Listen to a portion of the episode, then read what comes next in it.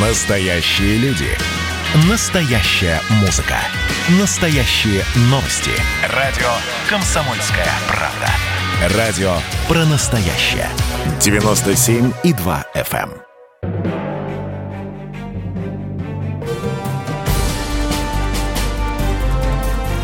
Однажды в Советском Союзе.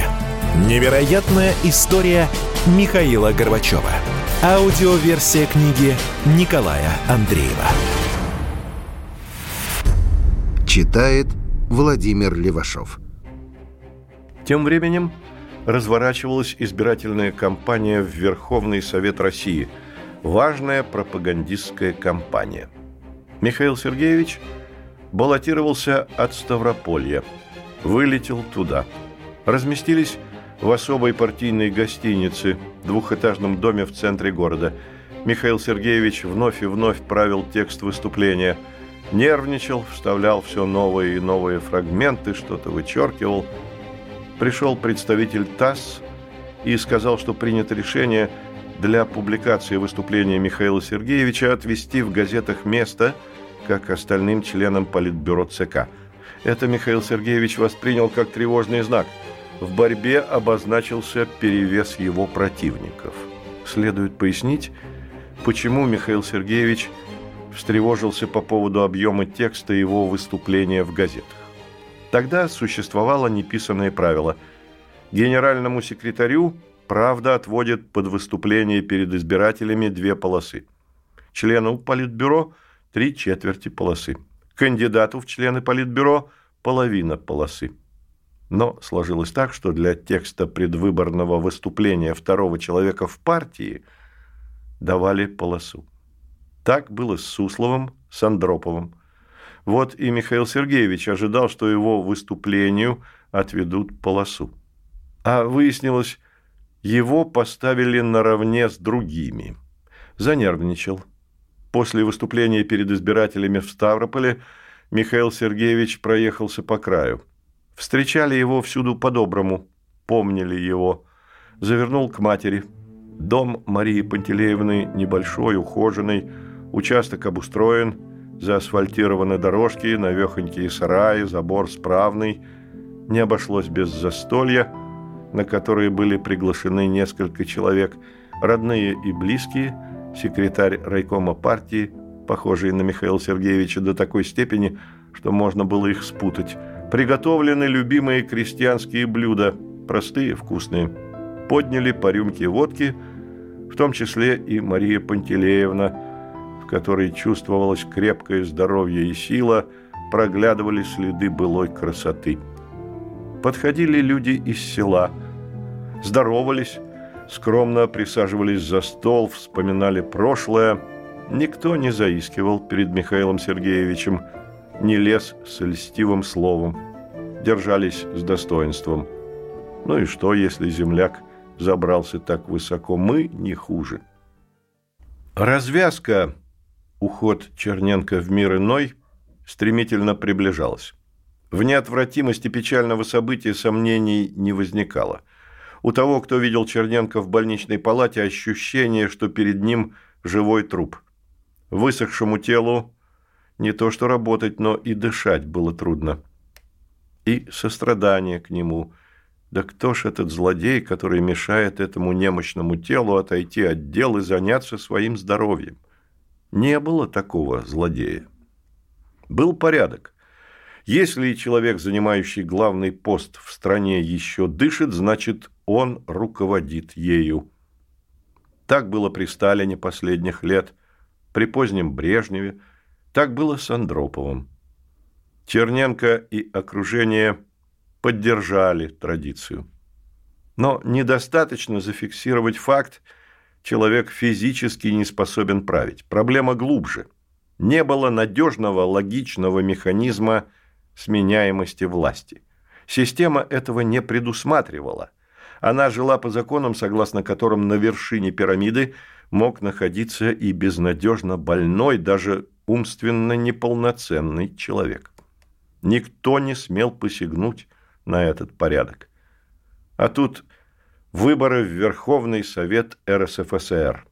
Важное политическое мероприятие – С незапамятных времен сложилось неписанное правило. Члены и кандидаты в члены Политбюро встречаются с избирателями в своих округах. Мероприятие заунывное. Кандидат в депутаты выступает с кондовым текстом, в зале избиратели, которые время от времени аплодируют. Потом выступление нескольких знаменитостей и вроде как простых людей, которые горячо одобряют мудрость, опыт кандидата, призывают отдать голоса за верного ленинца, несокрушимого коммуниста. Как будто у избирателей был выбор. Состояние Черненко внесло замешательство в сложившийся ритуал. Как устраивать встречу с избирателями – если генсек не в состоянии подняться с больничной койки. Он-то и до того, как окончательно попал в больницу, с трудом взбирался на трибуну. Писатель Андрей Максимов вспоминает. «Я участвовал в написании речей разным вождям. Сочинял речь для Черненко, который должен был выступить перед творческой интеллигенцией. Меня позвали в Кремлевский дворец слушать речь я увидел очень старого человека, который еле-еле дошел до трибуны и начал очень плохо с одышкой говорить. Заседания тогда начинались в 10 утра, а вечером я включил программу «Время», которая в ту пору шла по всем трем каналам. Еще один бред. И по другой теме страсти. Как составить график выступлений?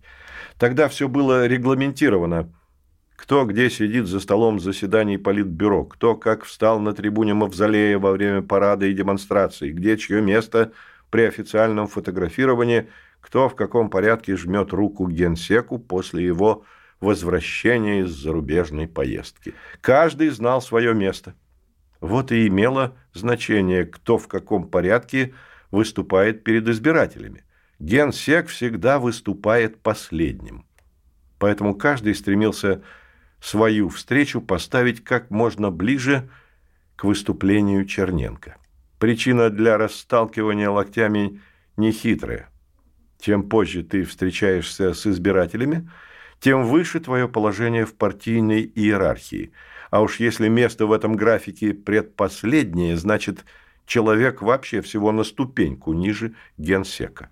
Выборы назначены на 24 февраля. Заканчивались встречи членов Политбюро с избирателями. Всем было ясно, Черненко не в состоянии прийти на встречу, а отменить ее никак невозможно, народ не поймет. Хотя как раз народ все прекрасно понимал. Не было интернета, а все были осведомлены о безнадежном состоянии генсека. На Политбюро обсуждали, как решить эту задачу с наименьшими политическими потерями. Михаил Сергеевич предложил подготовить письменное обращение Черненко к избирателям, организовать встречу, на которой и огласить его обращение. Логично. Вмешался Гришин, сказал, что по поручению Черненко он, Гришин, то есть, будет организовывать встречу и зачитает текст обращения. 22 февраля на встрече с избирателями Гришин с присущей ему занудно-монотонной интонацией, пытаясь изобразить пафос, подъем и вдохновение, читал текст выступления Черненко. Картина сюрреалистическая. По сути, и сам Гришин был не в лучшем физическом состоянии и зачитывал послание другого полумертвеца. Но это был лишь первый акт трагефарса. Впереди еще два – процесс голосования Черненко и вручение ему удостоверения об избрании депутатом Верховного Совета РСФСР. На ТВ положено давать репортаж, как голосует главное лицо страны. Запомнился юмор Брежнева. Его на избирательном участке попросили предъявить документы, он провел по своим широким бровям. «Вот мои документы». Шутник был – Леонид Ильич. И Черненко должен быть показан голосующим на избирательном участке. Гришин и тут выступил в роли художественного руководителя постановки. В центральной клинической больнице в Кунцево, где лежал Черненко, соседнюю с палатой комнату оборудовали так, будто это и есть избирательный участок. Помощник генсека Прибытков описывает душераздирающую сцену. Черненко, накачанный лекарствами, едва оторвавшись от маски кислородного прибора, с тоской поглядывал на всю кутерьму, часто бросая взгляды в мою сторону, словно ища поддержки. Чем я мог ему помочь? Разогнать? Выставить вон? Но эту команду должны были дать либо врачи, либо он сам, либо члены политбюро. Все молчали. Все были молчаливыми зрителями или статистами спектакля театра абсурда. Черненко превозмогая немощь, поднялся, передвинулся с помощью телохранителей на избирательный участок, опустил бюллетень в урну, с трудом поднял руку, вроде бы знак приветствия советскому народу. Гришин рядом. Но это еще не все. Черненко, победившему с грандиозным преимуществом на выборах, нужно вручить удостоверение депутата – Опять съемка, опять постановка. Опять мучили немощного старика. Чазов категорически возражал против такого насилия, но Черненко сказал, что не может игнорировать торжественное мероприятие, народ не поймет. Продолжение через несколько минут.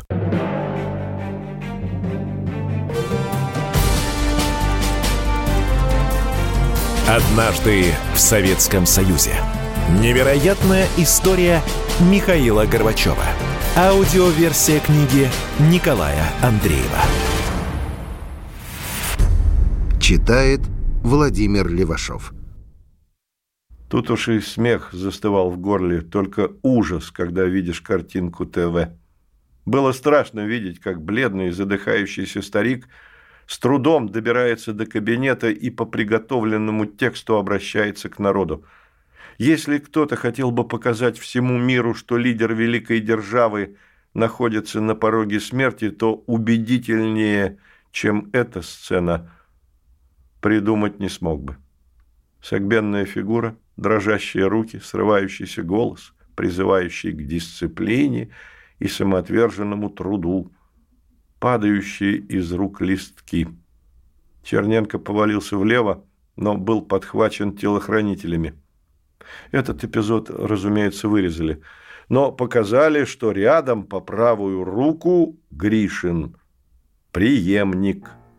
Наследник. Неужели Гришин всерьез полагал, что этот зловещий спектакль даст ему мандат на власть? Кого он хотел убедить? Народ? Но народ с недоумением смотрел на обеих старцев, умирающего Черненко и блеклого Гришина. Эта передача подстегнула волну неприязни к Виктору Васильевичу, с новой силой всколыхнула слухи о его причастности к различным нечистоплотным делишкам, творившимся в Москве, вспоминает Воротников. Пытался убедить Политбюро? Тут сложнее. Гришин должен был быть абсолютно уверен, что большая часть Политбюро поддержит его, но и тут у него шансы нулевые. Старики, а их осталось двое, Громыко, Тихонов, и сами были не прочь занять главное кресло. И глупая, тупая суета Гришина их только раздражала. А молодые Горбачев, Алиев, Рыжков, Легачев, понятно, склонялись к другому варианту. Ну, а Зимянин, Романов, хоть и склонялись к брежневскому стилю правления, все же не видели в Гришине его преемника, так что шансы у Виктора Васильевича, как утренний туман перед восходом солнца, рассеялись бы под первыми лучами. Но даже если бы Гришин и стал генеральным секретарем, мир смотрел бы очередную серию трагикомедии под названием «Пятилетка великих похорон». Менее чем за три года один за другим ушли из жизни три генеральных секретаря – несколько влиятельных членов Политбюро. В конце 1980 года скончался Косыгин. В январе 1982 года умер Суслов. В ноябре – Брежнев. В мае 1983 года – Пельши. В феврале 1984 Андропов. в декабре Устинов, в марте 1985 Черненко. Члены и кандидаты в члены Политбюро, секретари ЦК в этот период затаились в ожидании. В том, что смерть Черненко близко, сомнений не было. Потому каждый прислушивался, присматривался, кто возьмет верх. Некоторые затевали заковыристые маневры в надежде стать преемником смертельно больного руководителя. Гришин, Романов, Громыко, Тихонов – любой из них мог сказать, а чем я хуже Черненко. Вместе с тем вызревало понимание еще одного Черненко, человека его взглядов, его интеллектуального и политического бессилия, и уж тем более его возраста, страна не выдержит – и было понятно, должен прийти молодой. А из молодых только у одного надежные шансы – у Михаила Сергеевича. Легачев вспоминает. В то время только Горбачев был достоин того, чтобы занять высший пост генерального секретаря ЦК КПСС. И в тот период это соответствовало интересам партии, государства. А что же Михаил Сергеевич? Два несовместимых состояния овладели им – тревога и нетерпение.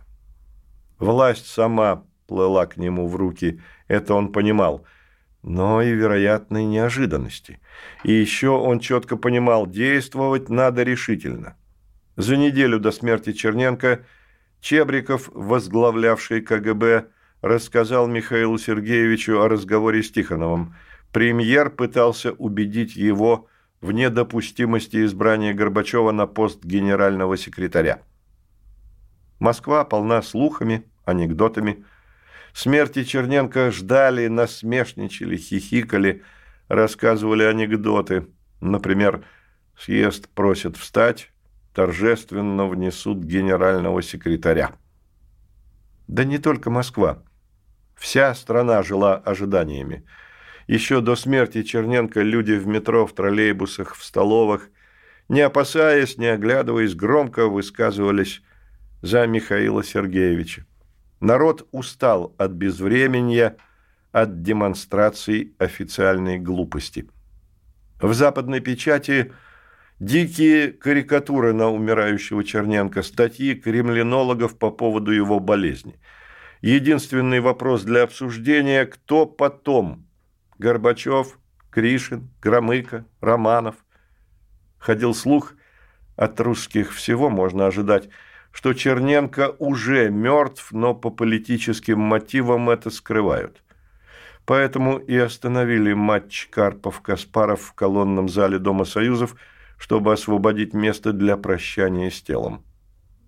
Обильно цитируют Громыка, Земянина, других – с восхвалением выдающихся заслуг, вклада и качеств генерального секретаря Черненко, которые, отметила французская «Экспресс», будут забыты раньше, чем выгорят свечи у гроба. Смерть Черненко наступила около половины восьмого вечера 10 марта 1985 года. Чазов пишет – вступал в силу негласный протокол, который я уже хорошо освоил. Это был уход третьего руководителя страны за три года. Надо информировать второго человека в партии и никого другого, а уже он принимает решение о дальнейших шагах. 10 марта – выходной день. Чазов нашел Михаила Сергеевича на даче – по разговору понял, у него продуман весь план прихода к власти. Он сказал, буду собирать политбюро и секретариат, а ты к 10 часам подъезжай в Кремль, доложишь о болезни и причине смерти. Важное замечание Чазова.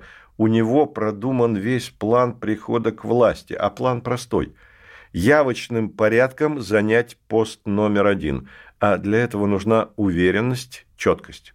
Загладин, Александров, Агентов, Лукьянов, Медведев подняты ночью с постели и вызваны в Кремль.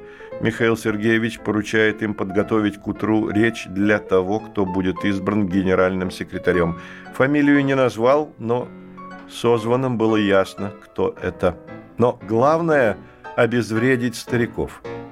Чазов вспомнил, что в одном из откровенных разговоров, когда зашла речь о позиции, которую может при выборах генерального секретаря занять Громыко, Михаил Сергеевич заметил, что у него есть возможности договориться с Андреем Андреевичем. 11 марта 1985 года в 7 часов утра по радио похоронные мотивы вместо передачи «Опять 25». Шопен – первый информатор советского народа из-за границы о том, что в СССР предстоят похороны вождя. Собрались члены Политбюро. Михаил Сергеевич садится во главе стола, не по центру, а справа, почти на самом углу. Сообщает о смерти Черненко, предлагает почтить его память минутой молчания. Минута молчания. Михаил Сергеевич представляет слово для сообщения Чазову. Врач кратко докладывает историю болезни и обстоятельства смерти Черненко. Впечатление Чазова о том, как члены Политбюро восприняли его сообщение. Среди запомнившегося поникшие лица большинства участников заседания и уверенный в себе Горбачев, восседавший во главе стола. Да не так, чтобы он был уж очень уверен. У Легачева другие воспоминания. Быстро согласовали комплекс вопросов, связанных с организацией похорон, начиная от публикации медицинского заключения и кончая чисто практическими мерами по обеспечению порядка.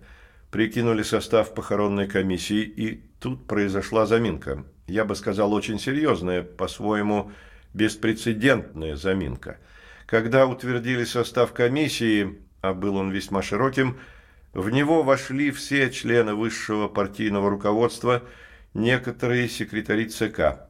Горбачев, как бы советуясь, сказал, «Если мы комиссию утвердили, надо бы избрать и председателя». В зале заседаний Политбюро повисла тишина. Легачеву та пауза показалась нескончаемой. Вопрос, поставленный Михаилом Сергеевичем, был ключевым. Все понимали, что избрание председателя похоронной комиссии – это первый и однозначный шаг к избранию генерального секретаря ЦК КПСС. Продолжение через несколько минут.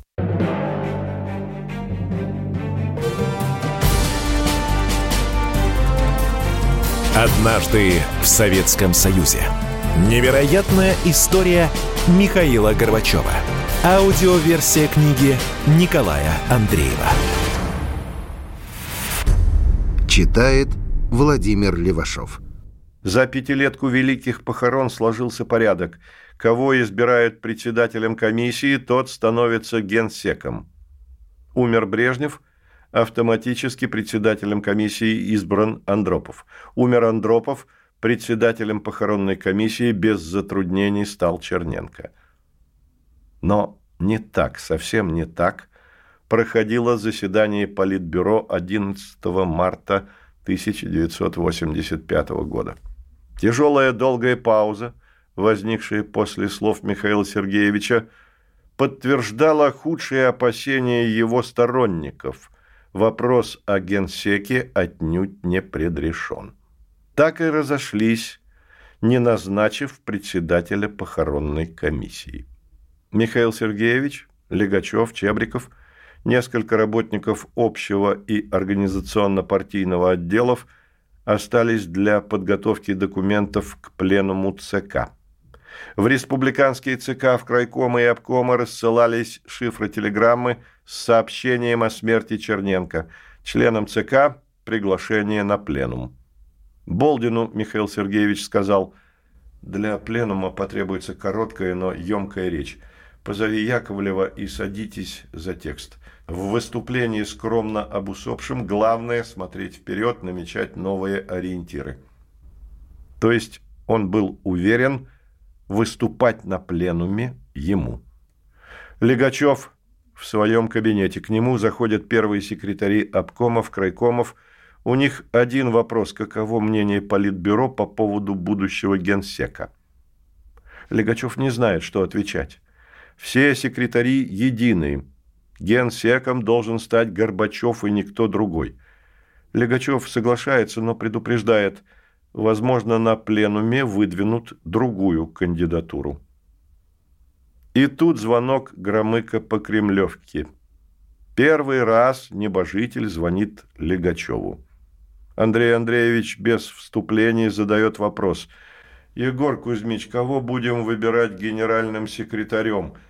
И Легачев сразу же «Думаю, надо избрать Горбачева. Знаю, что такое настроение у многих первых секретарей обкомов, членов ЦК. Я тоже думаю о Горбачеве. По-моему, это самая подходящая фигура, перспективная. Я, пожалуй, готов внести предложение о Горбачеве». Легачев тут же перезвонил Михаилу Сергеевичу, сообщил о разговоре с Громыко.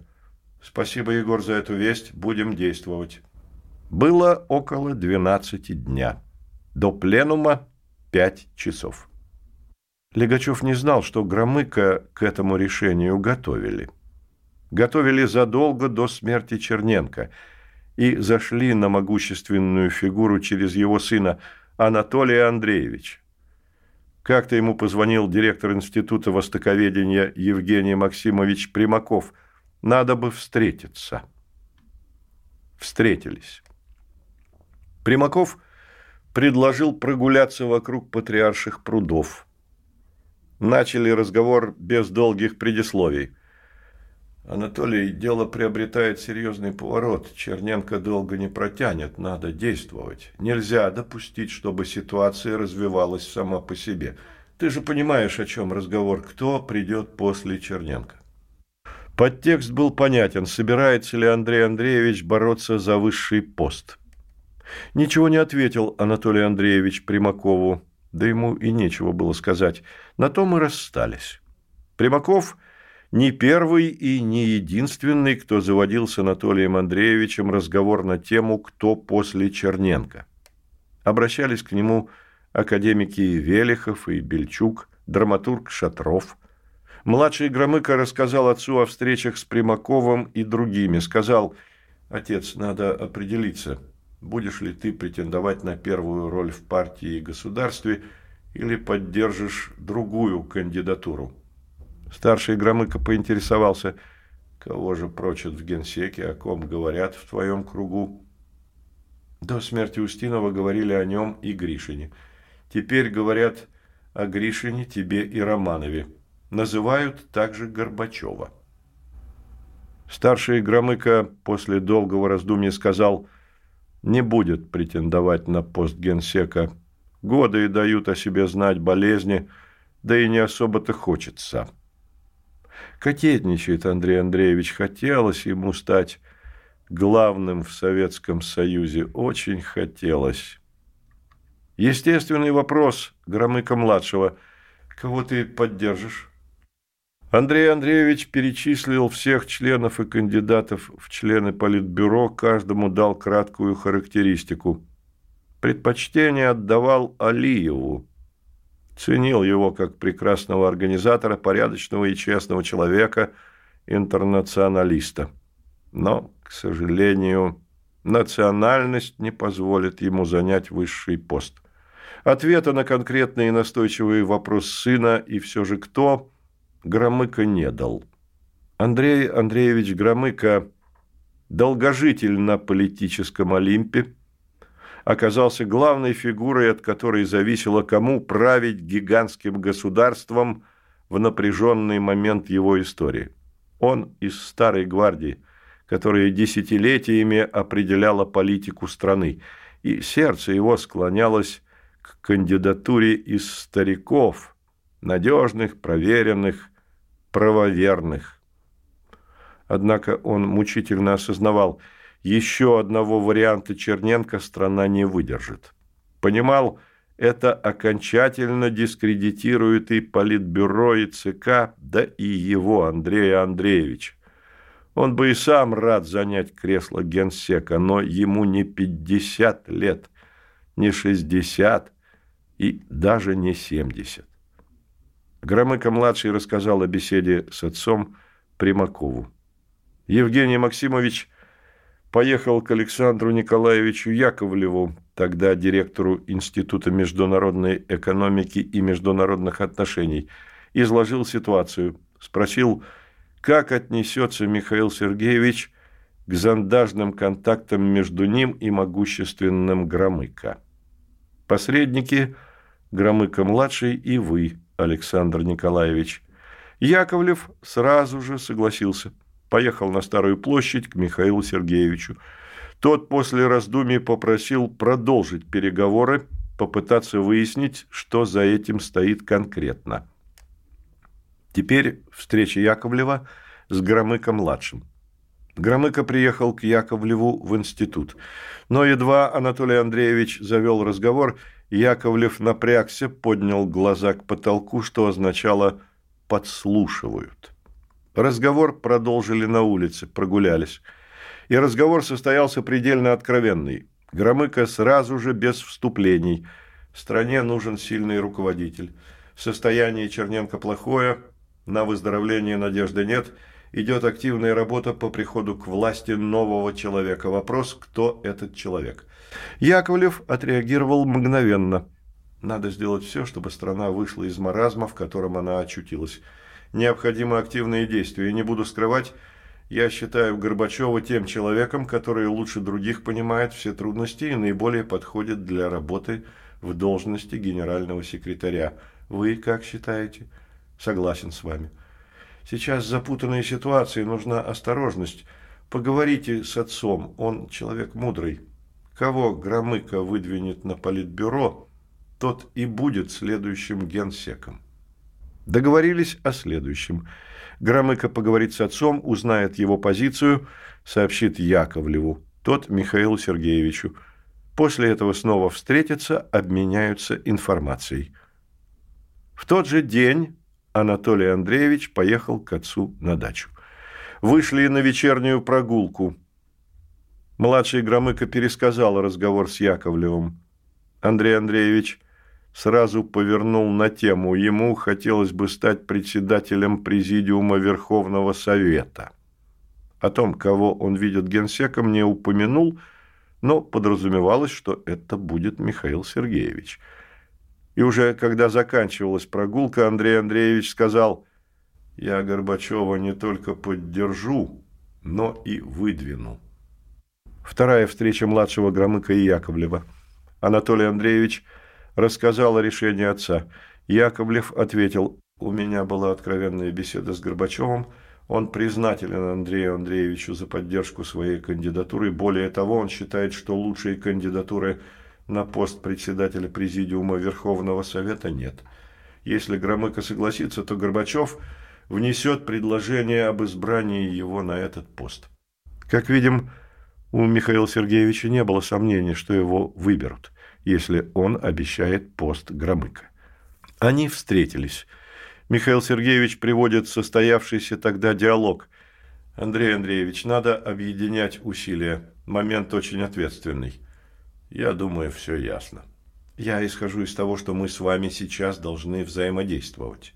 То есть ни слова о том, кто будет генеральным секретарем, но слова Громыка о том, что все ясно, говорят только об одном. Ясно, что генсеком будет Михаил Сергеевич. Продолжение через несколько минут.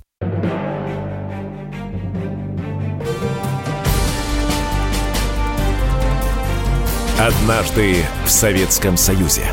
Невероятная история Михаила Горбачева. Аудиоверсия книги Николая Андреева. Читает Владимир Левашов. Вернемся в зал заседаний Политбюро. 12 февраля. Михаил Сергеевич во главе стола. Не в центре, а чуть сдвинувшись вправо. Держаться стал увереннее – Уверенность придавала информация от Легачева. Первые секретари решительно против, чтобы в Генсеке был предложен старый человек. Несколько групп первых секретарей обкомов посетили Михаила Сергеевича, заверили, поддерживают его, не позволят Политбюро решать подобного рода вопросы без учета их мнения. Михаил Сергеевич пишет в воспоминаниях – Интуиция подсказала, что ночь и полдня будут работать в нужном направлении. Об этом свидетельствовала информация, поступавшая в ЦК. На Легачева выходили партийные кадры, на Рыжкова другой клан – министры. Так что уверенность была обоснованной. Но никому, даже Легачеву и Рыжкову, Михаил Сергеевич не сказал определенно «да» или «нет». Открыв заседание Политбюро, Михаил Сергеевич сказал, «Мы от имени Политбюро должны внести на пленум ЦК предложение о генеральном секретаре. У всех была возможность все обдумать и взвесить, какие будут предложения». Встает Громыко. Скажу прямо, когда думаешь о кандидатуре на пост генерального секретаря ЦК КПСС, то, конечно, думаешь о Михаиле Сергеевиче Горбачеве. Когда заглядываем в будущее, а я не скрою, что многим из нас уже трудно туда заглядывать, мы должны ясно ощущать перспективу. А она состоит в том, что мы не имеем права допустить нарушения нашего единства. Мы не имеем права дать миру заметить хоть какую-либо щель в наших отношениях. Хочу подчеркнуть, что Горбачев – обладает большими знаниями, значительным опытом, но этот опыт должен быть помножен на наш опыт. И мы обещаем оказывать новому генеральному секретарю ЦК КПСС всевозможное содействие и помощь. Вопрос. Кого понимать под обобщающим «мы»? Слово берет Тихонов – что я могу сказать о Михаиле Сергеевиче? Это контактный человек, с ним можно обсуждать вопросы, обсуждать на самом высоком уровне. Это первый из секретарей ЦК, который хорошо разбирается в экономике. Поэтому мнение мое безоговорочное человеком, который годится быть генеральным секретарем ЦК КПСС, является Михаил Сергеевич Горбачев. Выступили Гришин, Соломенцев, Кунаев, Романов, Воротников, Пономарев, Чебриков. У каждого нашлись слова решительной поддержки кандидатуры Михаила Сергеевича. Некоторые выступления проникнуты лестью. Например, Романов – Михаил Сергеевич – эрудированный человек, например, очень быстро разобрался во многих сложнейших вопросах научно-технического прогресса. Николай Александрович Тихонов говорил здесь о работе Михаила Сергеевича Горбачева в комиссии по совершенствованию хозяйственного механизма. Тон в этой комиссии задает товарищ Тихонов, а Михаил Сергеевич, опираясь на отделы ЦК, тактично вносит свои предложения, которые в большинстве своем поддерживаются комиссией. Кузнецов интересную мысль подбросил. В некоторых зарубежных журналах, особенно американских, Делались самые невероятные прогнозы, высказывались самые различные домыслы по поводу противоречий внутри Политбюро. Но наше единство ничем не поколебать. Легачев с присущей ему искренностью для Михаила Сергеевича Горбачева характерен большой азарт в работе, стремление к поиску в малых и больших делах, умение организовать дело. Горбачев пользуется большим уважением в партийных, профсоюзных, комсомольских организациях, в активе нашей партии, в народе в целом. Мне об этом сегодня говорили многие секретари обкомов и крайкомов партии. Выдвижение Горбачева вызовет чувство гордости в нашем народе. Ну, насчет чувства гордости в народе Егор Кузьмич, понятно, загнул. А вот про азарт, про умение организовать дело – это да, это несомненные черты натуры Михаила Сергеевича. Михаил Сергеевич взволнован, вспоминает о своих переживаниях в те минуты. Никогда раньше мне не приходилось слышать о себе таких слов, такой высокой оценки. Так и хочется воскликнуть, Михаил Сергеевич, да не верьте вы этим словословиям. Такие льстивости расстилают перед всяким новым начальником. Стоит вам слететь с кресла, другие слова услышите что и произойдет через очень короткое время. Неужели вы поверили лесте Романова? Неужели не увидели фарисейство Тихонова? И в искренность Гришина поверили?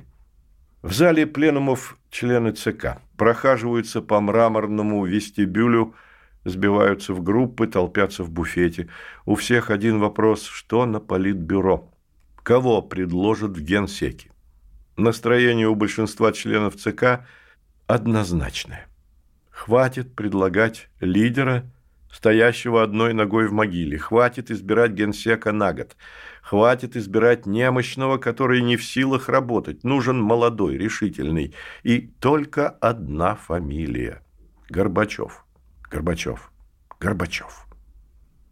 Нашлись у Михаила Сергеевича и противники. Их мнение – да, человек он не без способностей, но нет у него достаточного опыта, плавает в вопросах экономики, не знает производства, не вхож в трудовые коллективы – Обычная демагогия, как будто кто-то другой из членов Политбюро вхож в трудовые коллективы и не плавает в экономике. Звонок приглашает в зал. Зал замирает. На сцене открывается дверь, из нее первым, понурив голову, появляется Михаил Сергеевич. За ним, согласно стажу в Политбюро и положению в партии и государстве, остальные. Михаил Сергеевич подходит к центру стола президиума, несколько мгновений молчит и сообщает, что Политбюро поручило ему открыть внеочередной пленум ЦК КПСС. По бумажке зачитывает о смерти Черненко. На лице Михаила Сергеевича печаль и нечеловеческое страдание от невосполнимой утраты.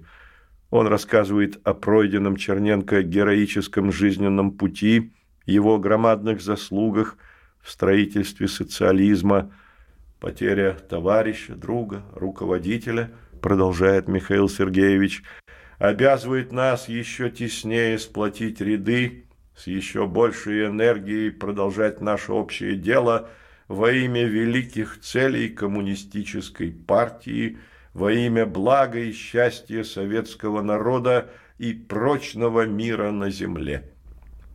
Минутой молчания зал почтил память Константина Устиновича Черненко. На повестке дня пленума один вопрос, сообщает Михаил Сергеевич. Избрание генерального секретаря ЦК КПСС. Слово от имени Политбюро ЦК предоставляется Андрею Андреевичу Громыко. В зале мертвая тишина. Громыко краток. Мне поручено внести на рассмотрение Пленума ЦК предложение по вопросу о кандидатуре генерального секретаря ЦК КПСС. Политбюро единодушно высказалось за то, чтобы рекомендовать избрать генеральным секретарем ЦК Михаила Сергеевича Горбачева. Он еще не закончил произносить последние слова, а в зале гром аплодисментов. Михаил Сергеевич во время выступления Громыка сидел, опустив голову. Он поднимает взгляд и делает попытку остановить аплодисменты, но они вспыхивают с новой силой. Кульминационный момент пленума – голосование. Поддержка кандидатуры Михаила Сергеевича единогласная. На трибуне новый генсек Горбачев.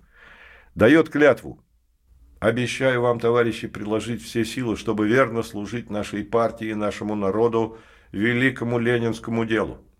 Михаил Сергеевич изложил кратко программу действий. Главная мысль – ускорение во всех сферах. Подчеркнул, ускорение можно обеспечить, если перевести народное хозяйство на рельсы интенсивного развития, выхода в короткие сроки на передовые научно-технические позиции – на высший мировой уровень производительности труда, а для этого необходимо настойчиво совершенствовать хозяйственный механизм и всю систему управления.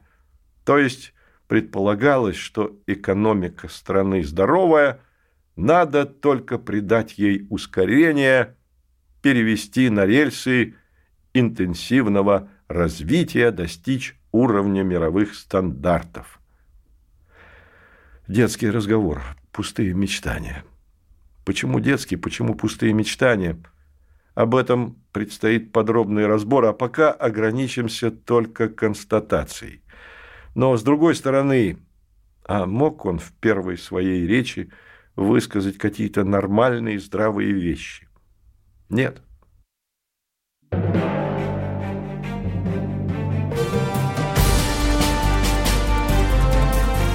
Однажды в Советском Союзе.